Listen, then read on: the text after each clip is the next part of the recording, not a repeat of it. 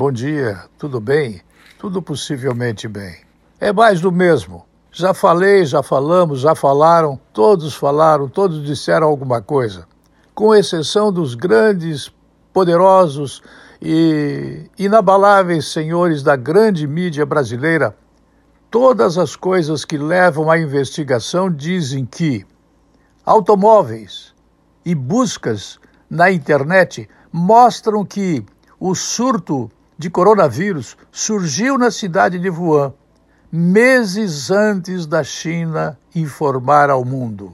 No mínimo oito meses antes da China informar ao mundo: olha, nós perdemos um vírus, nós inventamos um vírus, nós construímos um vírus, nós não sabemos como foi feito, mas foi feito e ele saiu do nosso controle, assim como um computador Assim como um robô pode ser feito e ele sai do controle, como no filme Jornada nas Estrelas, nós perdemos o controle do vírus, coronavírus, esse Covid-19.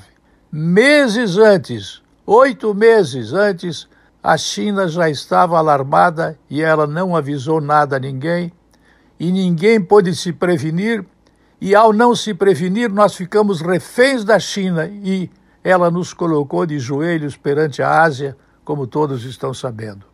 Este é o mau ensinamento que vem da China comunista.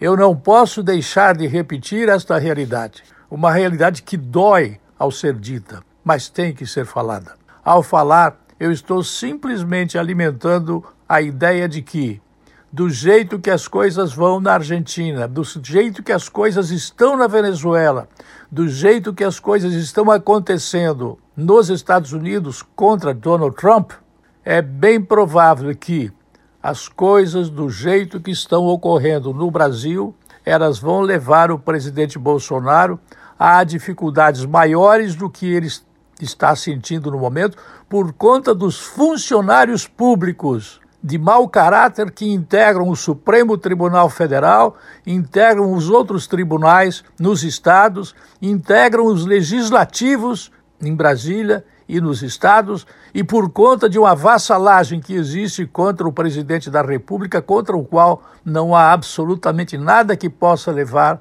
à sua cassação ou ao seu impedimento. Preste atenção. O Brasil está vivendo os últimos momentos antes que arranquem as flores do nosso jardim, antes que matem o nosso cachorro, antes que roubem a nossa casa, antes que suprimam a nossa liberdade. Eu avisei, eu falei, eu anotei, eu adverti.